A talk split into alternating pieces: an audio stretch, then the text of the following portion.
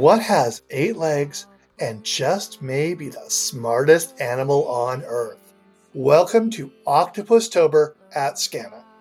When I started researching octopus my new book for Orca Books, I became kind of obsessed with one particular octopus expert because I loved her love for these animals. When Danna Staaf was a kid, she didn't want a puppy, a kitty, a pony, a goldfish. Nope, She's 10 and she wants an octopus. And her passion for these impossible animals never vanished. She has just released two new books The Lives of Octopuses and Their Relatives, A Natural History of Cephalopods.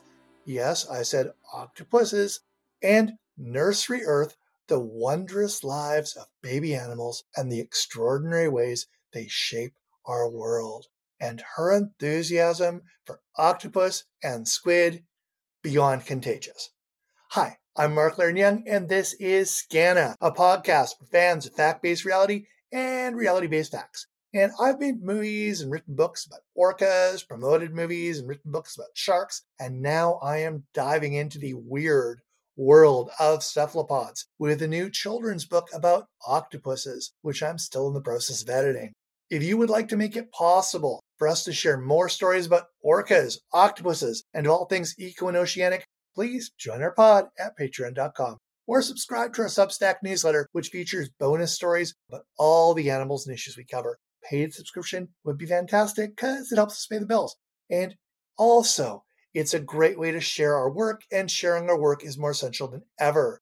Because right now, in case you're not aware of this, the Canadian government is at war with social media and Google, which means it is harder and harder and harder to find Canadian news and stuff like Skaana on social media and on Google, which is why we're now publishing the Skaana newsletter every couple of weeks and sharing news stories about all things eco and aquatic from Canadian media outlets. So whether you are in Canada or not, this is the place to find out what is happening in the water here. So please share our episodes, share our Substack newsletter, share our social media. We are still on most outlets. Really kind of hoping to get off Elon's platform soon. And now, the author of Monarchs of the Sea, The Lady and the Octopus, and Squid Empire on what makes cephalopods so special, Squid Squads, and why octopus are awesome.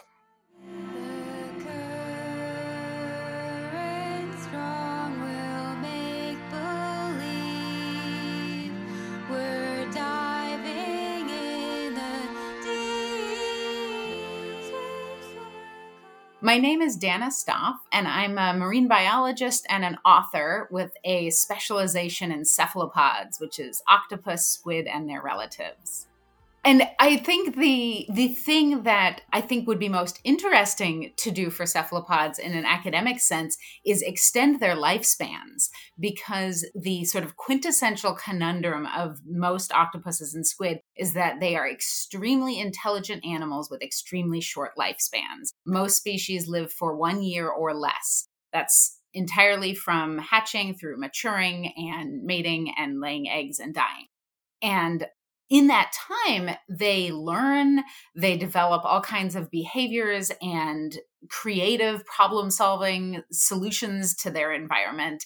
Uh, they cope with change, they cope with other members of their species, members of other species. And I think that most of us who have worked with them and are interested in them and study them would just love to know what they could do if they had a longer lifespan. And in particular, if they lived in long enough to overlap in generations and pass on knowledge and learning and culture to the next generation. Wow, that is a science fiction answer because I've read various pieces on octopus where people are going, if they actually had childhoods or stuck around for more than a year, they would be ruling the world. Right? It seems likely. I, I mean, it seriously, that was the biggest shock for me when I dove into the world of octopus uh, was how long? They live how long? Yeah. It just the fact that they basically come out of the box or come out of the egg understanding the world just boggles my mind Yeah, it's totally wild that they don't have any parental care. You know, even in the species where there's parental care for the eggs, which octopuses are famous for, of course, that the mother octopuses stop eating, they stop going out at all, they stay in their den protecting their eggs. Um, and there are some squid that actually brood their eggs as well. But even in those species, it does not extend past hatching. So, yeah, as soon as that hatchling is out, it's on its own and they have this incredible capacity to yeah not just understand their environment but but learn from and adapt to it. But yeah what if what if they could learn even more for years and years? What if they could pass that knowledge on? Anyway i think it'd be very cool. And it hit me too when i got into octopuses as a child. I was about 10 when i just like absolutely got into these things and i started keeping them in a home aquarium. And then i had to stop because I kept two octopuses and each one lived for less than a year. And I got so attached and then so heartbroken when they died. Now, can you tell me about Serendipity? Serendipity was your first one, right? She was, yes. uh, so that was my very first pet octopus. And the the lead up to getting her was that my family had gone to the Monterey Bay Aquarium and I had seen my first octopus up close in person there, which was a giant Pacific octopus. And I fell in love and I thought she was the coolest thing I'd ever seen. And octopuses were my new favorite animal and I had to have one as a pet. And after a long time of working on my parents, who surely thought that this interest would fade, my dad said, let's figure out what it would take. And so we did the research together, which at the time in the 90s involved less Googling and more like physical magazines that we found uh, for with articles in them about how to care for exotic species and how to keep a saltwater aquarium. Um, we found a used saltwater aquarium got it set up 60 gallons which is pretty big like it was big enough that i could have climbed in there as a kid and and just had a little nap but instead it was for the octopus got it set up in my bedroom. Um, we had to get it cycled which means keeping animals that are more sturdy than an octopus which is actually like quite a fragile thing to try to keep in captivity. So i kept some fish kept some snails finally got my first octopus which was much smaller than the giant pacific octopus. It was just like palm of my hand size and i uh, had read all of the stuff about it so i got to put into practice. So i'm looking at this octopus staring at her tiny the tiny suction cups on the tiny little arms and i was looking to see if any of them were enlarged because male octopuses are identified by having enlarged suction cups on some of their arms in most species. And i couldn't i never found any and so through lack of evidence for it being a male i said must be a female I named her Serendipity because Serendipity was the name of a sea monster in one of my favorite books. and so and, and and Serendipity, the sea monster, the whole moral of the story that she was in is that she was born to save the seas and she grew large enough to basically like frighten all of humanity into taking better care of the oceans. so I named my tiny little pet octopus after her. And uh and it was awesome. What species was she? So uh, this is another thing is that it was it was a lot harder to find this information at the time. There was no iNaturalist to like upload photos and and the people at the fish store at the tropical fish store where i got her you know they did they didn't really know. It was just whatever the supplier said which was usually common octopus now even in scientific literature the scientific name for the common octopus octopus vulgaris is considered to be a wastebasket taxon I don't know if you've come across that term before, but it means that it's it's for a long time it's been the default species that a lot of different specimens get thrown into, the common octopus. And scientists have realized that a lot of them are probably different species. And so in last 10 years or so, maybe even more than that, scientists have been carefully splitting them apart by looking more closely at their anatomy, by looking at their DNA, which helps a lot. So anyway it was i think that was probably what what the aquarium said if i remember or not the aquarium sorry the fish store that it was a common octopus. And then i did some more reading in whatever limited books were available.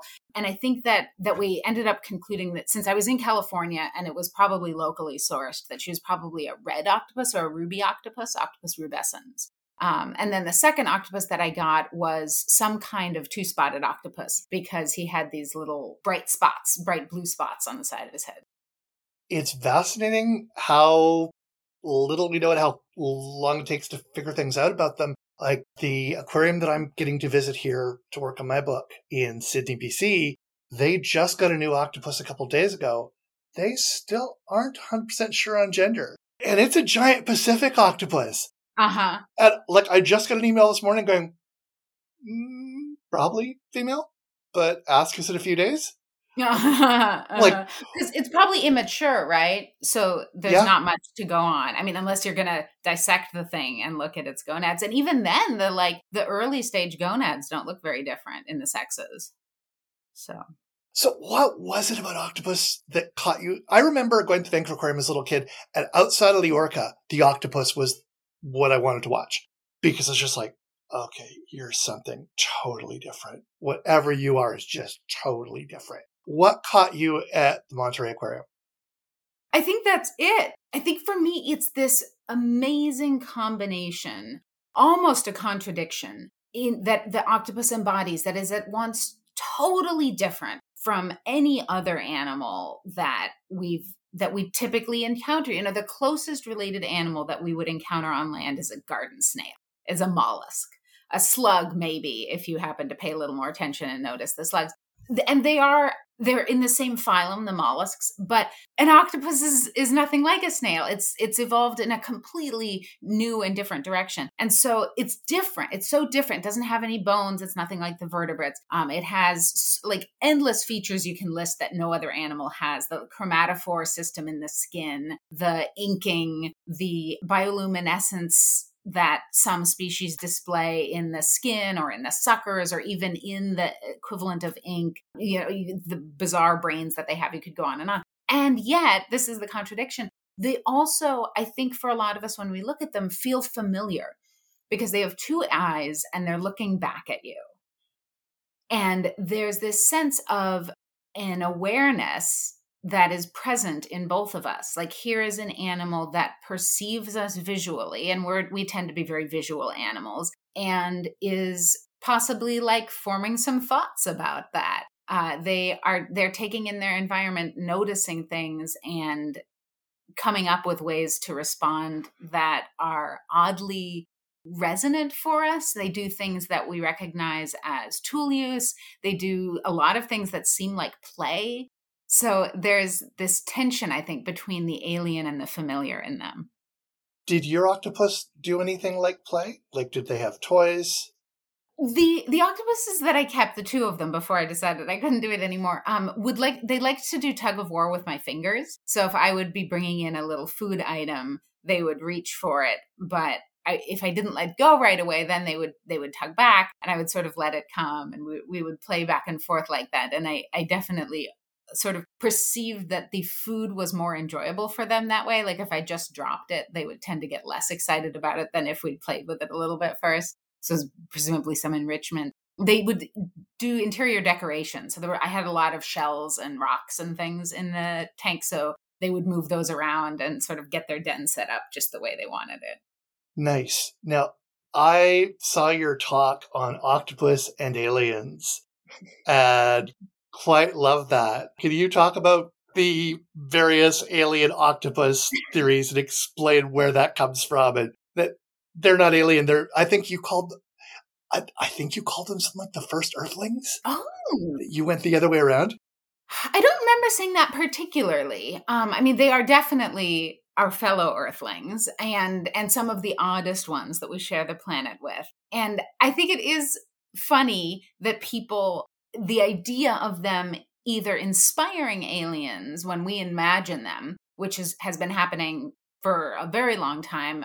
The Martians that H.G. Wells imagined in War of the Worlds are like somewhat octopus-like tentacled monsters. Um, but so whether they're inspiring us or whether we're looking at them and, and wondering, you know, did you come from outer space? Do you even belong here? You're so weird looking. I find it very funny, in part because I was totally obsessed with aliens as a kid. And that was definitely part of the appeal when I started getting into octopuses. I was like, okay, for years I've been drawing aliens, imagining aliens, reading about aliens. And now here is the closest we've got in the real world to aliens. So I totally get the appeal, but I think I think they're even cooler when you realize that they've evolved here on our own planet from a common ancestor 500 million years ago or more than if you think, oh, maybe they're so weird because they came here on an asteroid or something like that.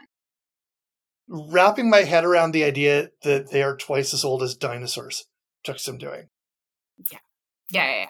And I think that I I can sometimes be a bit glib when I talk about it, and I do have to then follow that up with octopuses themselves are not twice as old as dinosaurs. The group cephalopods is twice as old as dinosaurs. And it is amazing. And it's absolutely worth taking time to wrap your head around. But we can also remember that those ancient representatives looked very little like the squid and octopuses that we have today. They were inside these shells, and we don't even know how many tentacles they had. Can you talk about that? Because I I felt that you gave me the best handle on the evolution of cephalopods. Oh, thank you so much. I'm really glad to hear it. So yeah, that was um that was actually the first book that I ever wrote was about the evolutionary history of cephalopods. And it was originally called Squid Empire and then retitled Monarchs of the Sea. And it was such a treat to write because even though I'd been obsessed with these animals since I was a kid, I realized when I came to writing a book, sort of switching over from marine biology to being an author, that I didn't know their evolutionary history. I knew a lot about the ones in the ocean right now. So it was a treat for me to get to interview all these paleontologists and kind of integrate the, the incredible knowledge that they've been working on into this, this book for the lay public, but also for me because I wanted to understand it. So this picture that I ended up pu- pulling together from talking to these, these incredibly knowledgeable experts is that the first cephalopod evolved sometime in the Cambrian, which is this time period about 500 million years ago when a lot of the first representatives of different animal groups were evolving. There were a lot of trilobites, uh, which are a type of arthropod related to our modern insects and crustaceans. There were the earliest sea stars and sea urchins. Their, their sort of ancestors were evolving at this time. And so were the early mollusks. And I mentioned slugs and snails. So we have these early, early shells that were we recognized as mollusk shells. And then some of those had this incredible evolutionary innovation where the shell became separated into chambers. They evolved the ability to, to make walls so that there were separate chambers in the shell. And then they could fill those chambers with buoyant gas and it was it was a total game changer because these were the first cephalopods and they could lift themselves up off the seafloor instead of crawling around with all the other trilobites and snails and then they could be these predators that nobody ever saw coming because they were above everything else just floating around and it's so cool to me that that was what made cephalopods because it's not what we think of. It's not the tentacles, it's not the ink, it's not the camouflage. It was this buoyant shell and then over tens of millions of years, they evolved with this buoyant shell to become some of the largest animals on the planet.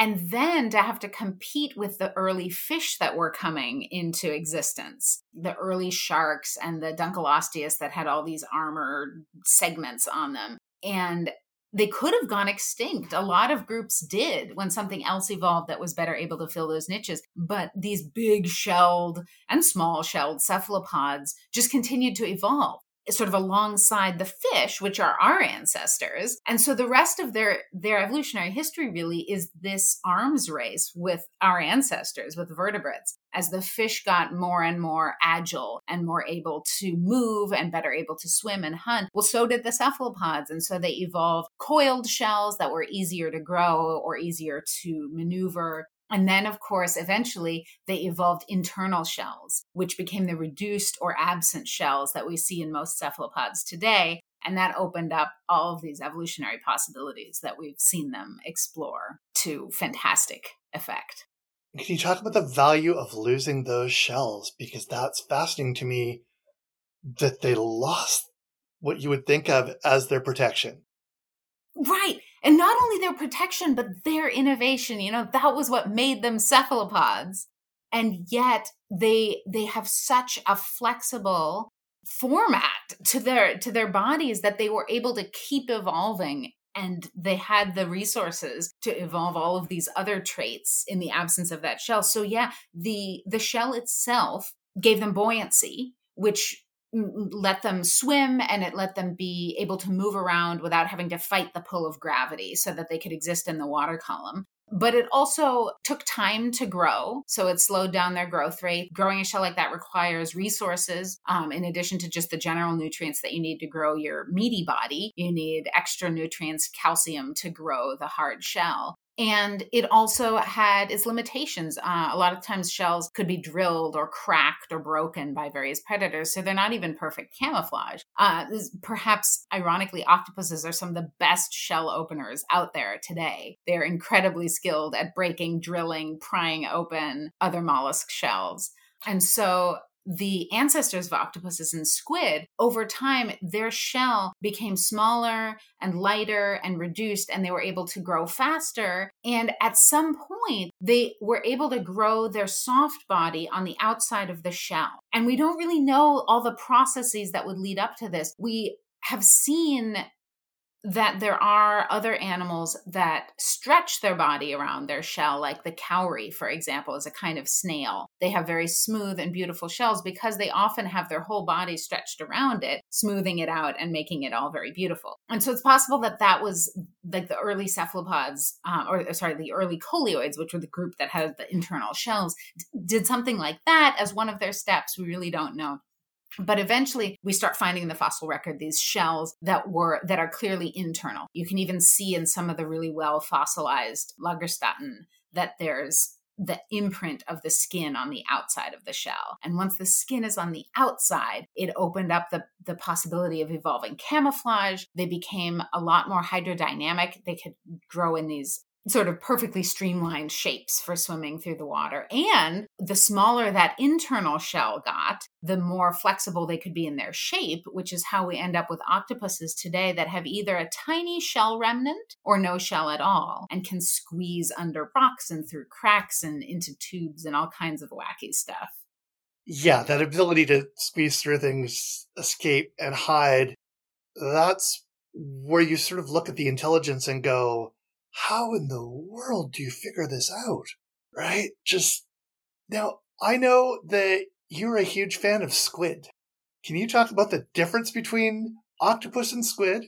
And also, what is it that gets you excited about squid? It's a good question. So, Octopuses and squid are both coleoids, that group of cephalopods that has an internal shell. Um, but squid basically evolved for swimming and for speed. And so their internal shell is now uh, this stiff rod called a pen or a gladius. And it's not calcified, um, so they can grow it really quickly, but it's stiff enough that it gives their muscles something to work against. And so a squid, like this print that I have on the wall back here, has a long, thin body that's like a tube, but it's only open on one end. And through the open end, they pull in water, and then they they that inflates their mantle, their tube body, and then they squeeze it out through a very tiny siphon, and that is jet propulsion, and it pushes them very quickly through the water. And their whole the whole shape of their body has evolved to be really good at swimming really fast. Most species have all species have a pair of fins. They're different shapes in different species. They can use them to flap or to glide or to direct their swimming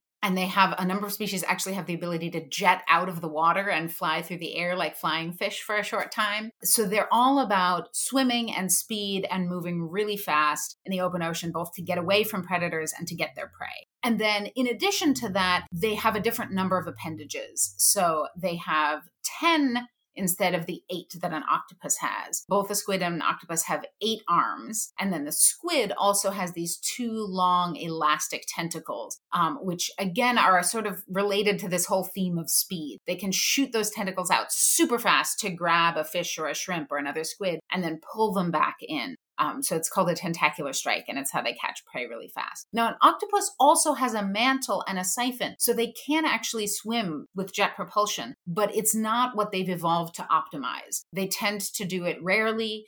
Uh, again, it depends on the species, and some species of octopuses do actually have fins like a squid and will move more readily through the open water. But as a general rule, the octopus body shape has not evolved for speed. It has not evolved to use jet propulsion very often. Instead, they tend to move by crawling moving on those eight muscular arms and by sneaking up on their prey rather than chasing it down. Oh, and I guess how did I get into? I guess I sort of like rhapsodized about squid, so you can tell that I really like them. But I did have to convince myself a little bit because I was first and foremost an octopus person, and then when I went to grad school, the lab that I found to work in was a squid lab, and I hadn't actually been a big fan of squid. Like I wasn't anti-squid. I just like hadn't really spent that much time thinking about them. Um, but as soon as I started interviewing there, I was like, oh, they're super cool because you know they do camouflage the same way that octopuses do. They like the fact that they're underwater rockets is really, really cool. Like almost no other animal swims like that. It's just like sort of yet another way that cephalopods are amazing. So the jet propulsion is cool. That's one of the things I ended up studying. Um, their camouflage is really cool. And they, I think one of the things that is really neat about them is that they are often not thought of as the smart cephalopod. Octopuses tend to get all the attention for having complicated behavior, solving puzzles, uh, playing with uh, Legos or whatever in captivity. And I think what's what's really interesting to me is that's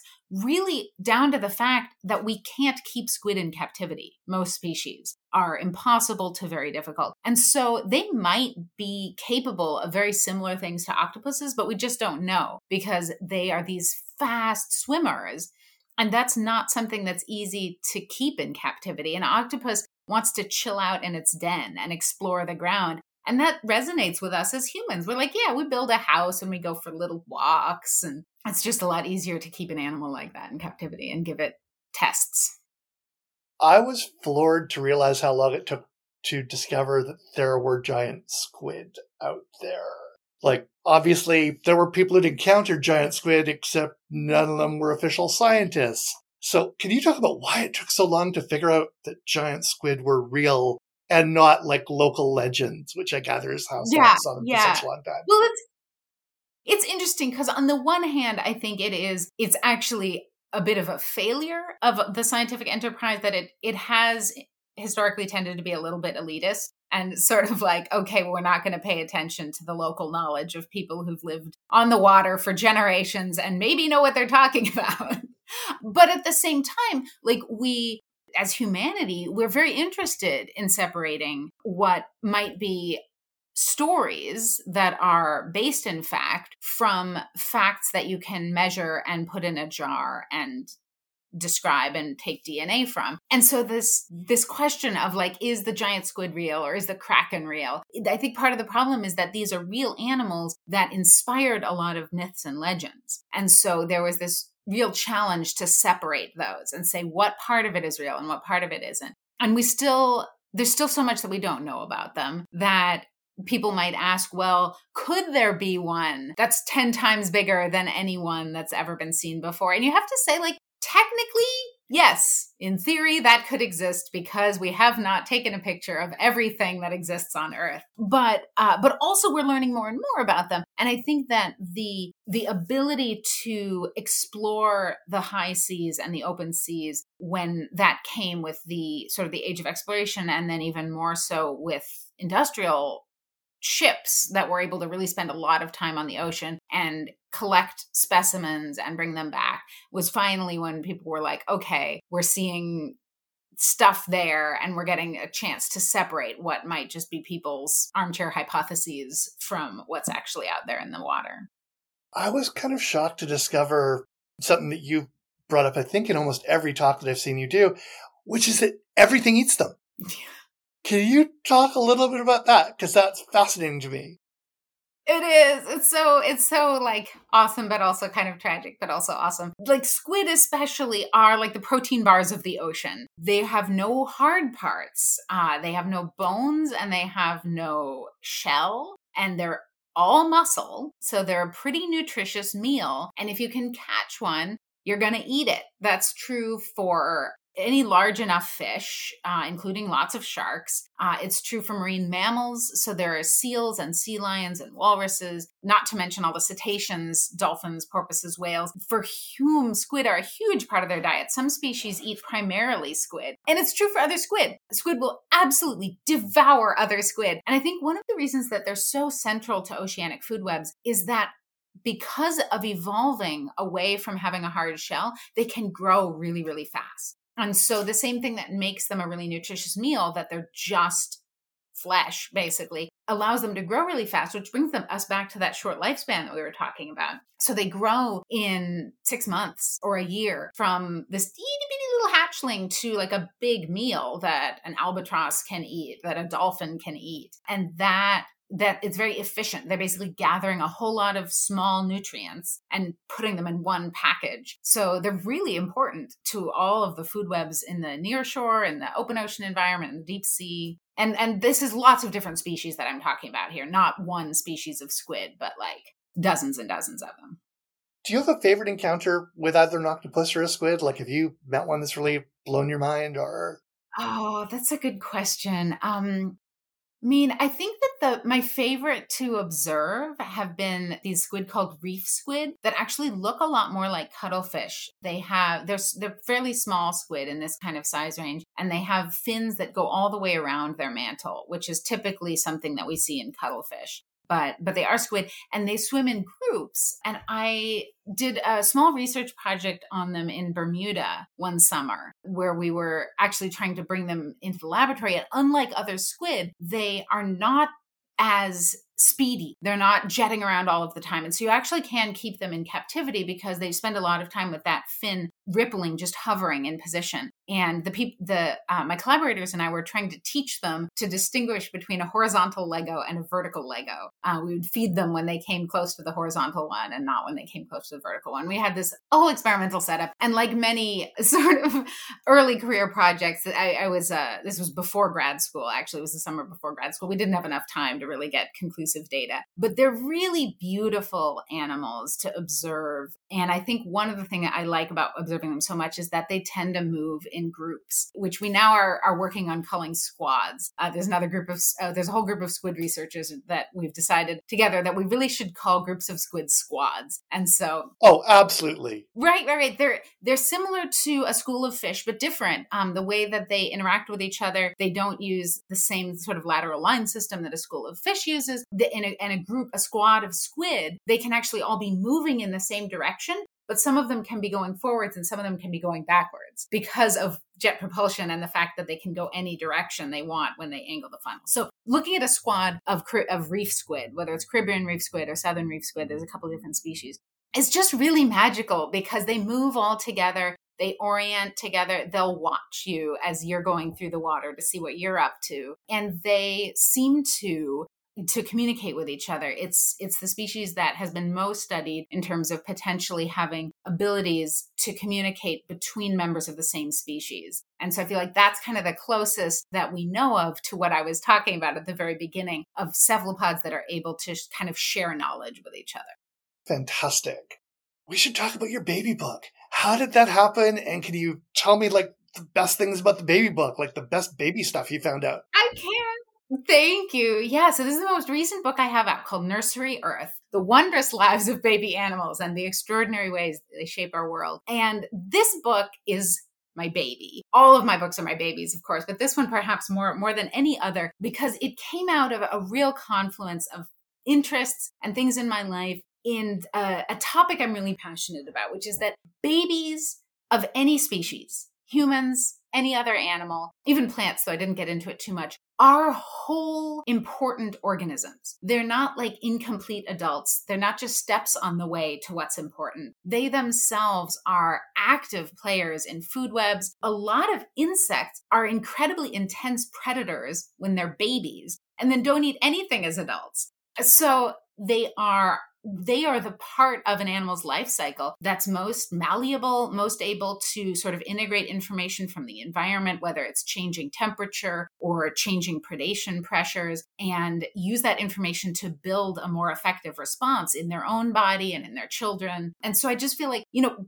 babies are the future in a very literal sense, as well as the present. Like they are creating the world as they grow, as they develop. And as a parent myself, I have two children. Like, obviously, it's sort of a personal thing because I've been, I grew them inside my body. And then I've been watching them continue to grow and build themselves out there. But also, when I, the most of the research that I did on squid was actually on baby squid. And I was studying these tiny, tiny things that are going to grow up to be enormous adults. I was working on the Humboldt squid, which can be five or six feet long as an adult. And the babies, when they hatch, are the size of a grain of rice. And there's millions of them. And this is also what really brought home to me that at any moment, most of the animals on earth are babies because every reproducing adult makes more babies than will replace it. Because there's attrition, because there's always babies that are going to be eaten, babies that are going to die. And if they don't, that's how you get population explosions for things like the crown of thorns starfish that sometimes has huge population explosions and it's devastating for coral reefs. It's because all those babies that they're always making, more of them survived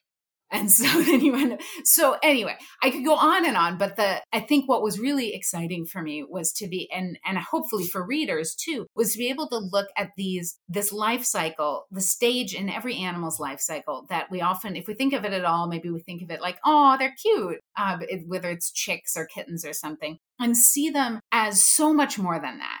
These active players that are shaping our ecosystems, shaping the future, sometimes in terrifying ways.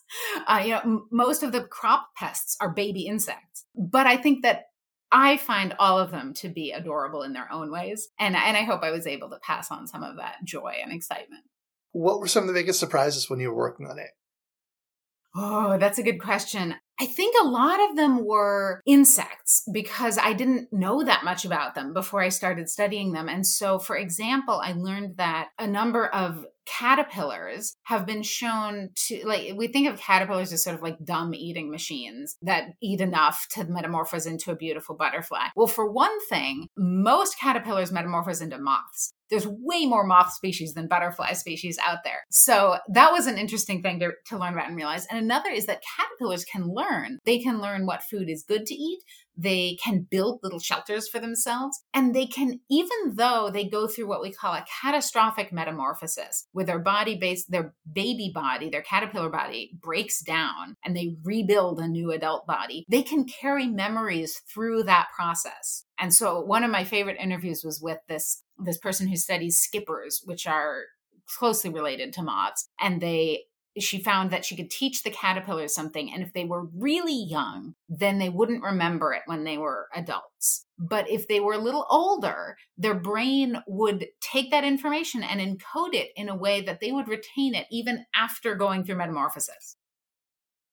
I thought that was really cool. That is very cool. Could you talk about baby squid and baby octopus? Like what is their world like so much that we don't know. I mean, the stages that they go through in particular the the little humboldt squid that i was studying they actually go through the stage when they hatch that their two stre- those two stretchy tentacles are actually stuck together in something called a proboscis and it's just one thing that extends and retracts and extends and retracts and as they grow it unzips to make the two tentacles we don't know why but it's got to be something to do with how they're hunting and how they're eating since that is that is what that tool is evolved to do but it's bizarre.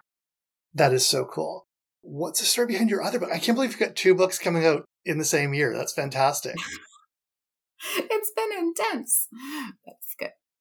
So what's the scoop on book on the second book so the the book that's coming out in September, I have a little advanced copy here. That natural history of cephalopods. It's so shiny. This is called The Lives of Octopuses and Their Relatives. I've got down Lives of Octopuses and Their Relatives, a natural history of cephalopods.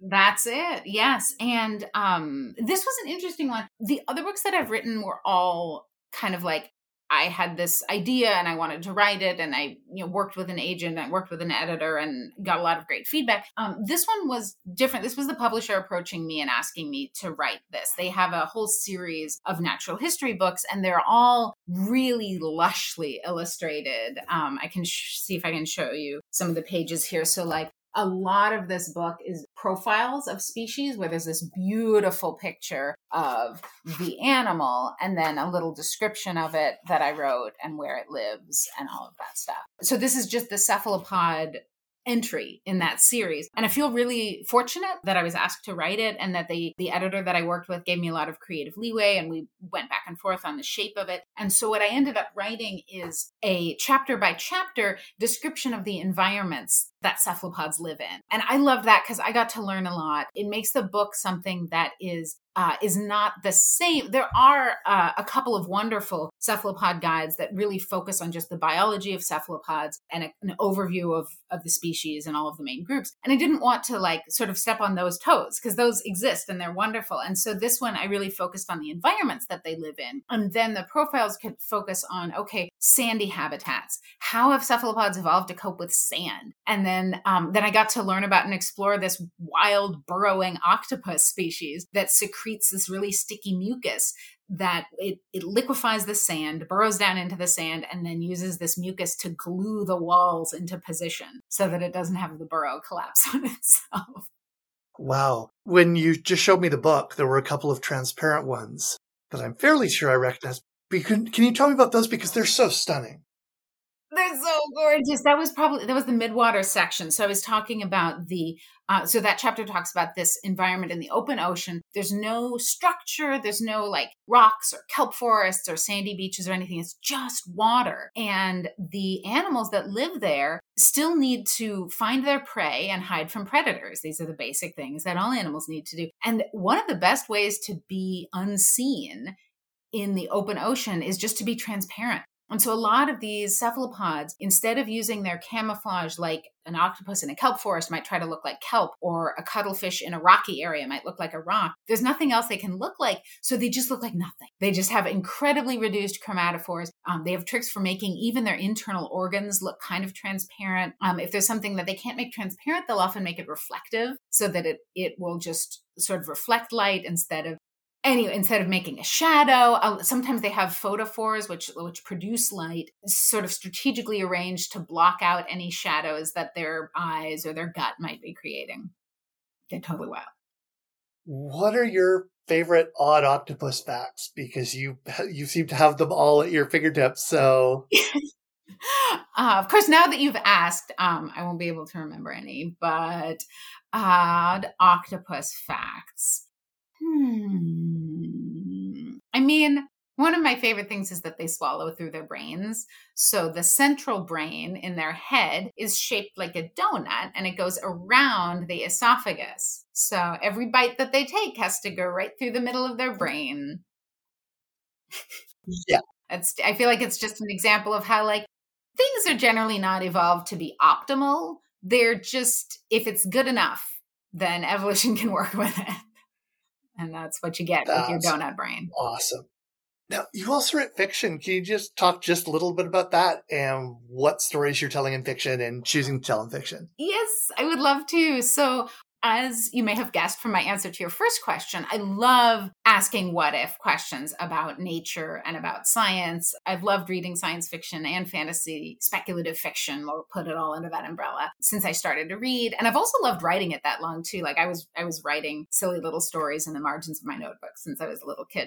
And the the stories that I like to write are there's a lot of times the ocean and a lot of times cephalopods show up in them. And that question of what would happen if they could live a little bit longer is one that I have been exploring in one of the novels that I'm working on is what if and this is uh, based on a real research study that people have done that if you remove this particular gland, the optic gland from an octopus, it affects the fact they're aging. Basically, it kind of prevents them from aging in the same way and from going through this process where they lay eggs and then die. The optic gland seems to control that and reducing its impact or taking it out makes them live longer. It makes them keep eating instead of laying eggs. And so I thought, what if that became just a routine behave a, a, sort of a routine surgery that humans could do on our pet squid and in this world we have big squid, like the ones that I studied, but even bigger, that people ride the way we ride horses now. And they do this routine surgery on them when they're young. They take out the optic gland so that instead of breeding and laying eggs and dying, they can live for several more years, get very large because they keep eating and and be these sort of riding squid and racing squid that people then race through. And and I get to integrate all kinds of things. You know, there's uh there's risen sea levels in this scenario so that there's the possibility of racing squid through these higher seas over, you know, sunken cities and things that are now underwater. To have a lot of fun with that kind of thing. That sounds awesome. And what should humans be doing to help octopus? Do they need our help? Like, what's going on and what are we doing to mess up their world that we need to watch out for?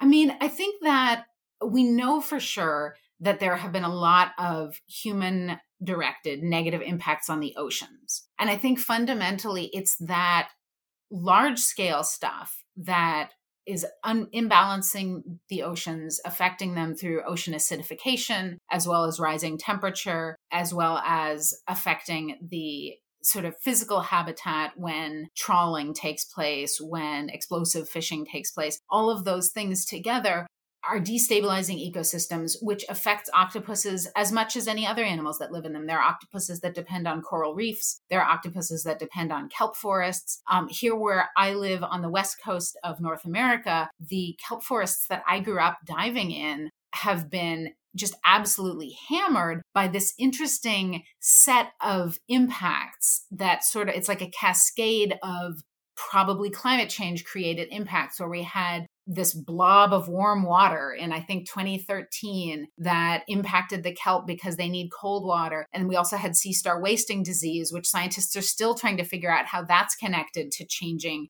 temperature and other changing impacts that took out the sea stars that preyed on the sea urchins that in turn once their populations could explode thanks to baby sea urchins because a sea urchin can make millions of babies and so, if there aren't as many predators, those can grow up to millions of adults. And then they decimated a lot of the kelp forests on this coast. Um, and so, I think that rather, in my mind, rather than trying to focus on individual species of octopuses that might need help, they, like everything in the ocean, will benefit from us paying attention to the health of the ocean. Fantastic. That seems like a perfect place to end this off. Thank you so much. This has been. Oh my terrific. gosh! Thank you. You are a delight to chat with. Thank you so much. Oh, so great to meet you, and I hope we'll You cross too. paths in real life soon. Um, would it be too much to ask for a copy of your book whenever it's ready? Oh, I would be delighted to send you a copy of the book. Oh, yay! That would be awesome. Awesome.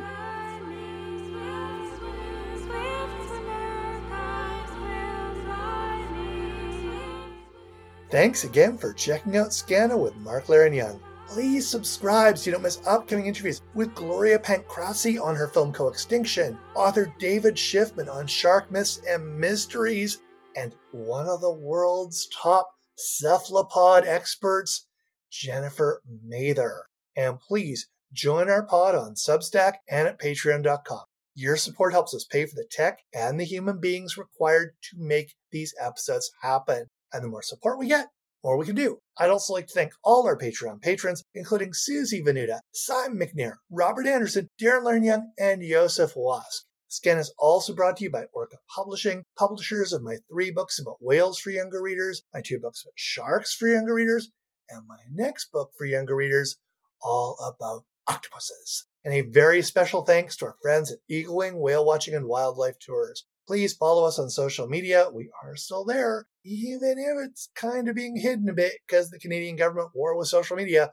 And please share the show with your friends. And since we're harder and harder to find because of Canada's war with Google and social media and news scraping sites, share this with everyone, everywhere, however you can. Reviews on your favorite podcast provider always appreciated. If this podcast does not work for you, this is Only Murders in the Building, and I'm Steve Martin. Skaana is stationed in Saanich, BC, territories of the Saanich, Songhees, and Esquimalt peoples. Our executive producer, the always awesome Ray Manu, Skaana site, courtesy of our Wizard of Web, Katie Brown. Research, thanks to the unsinkable Courtney Bell. Audio magic, courtesy of our powerful producer, Bug Lewis. And Skaana's theme song, Skaana, is by Lee Abramson.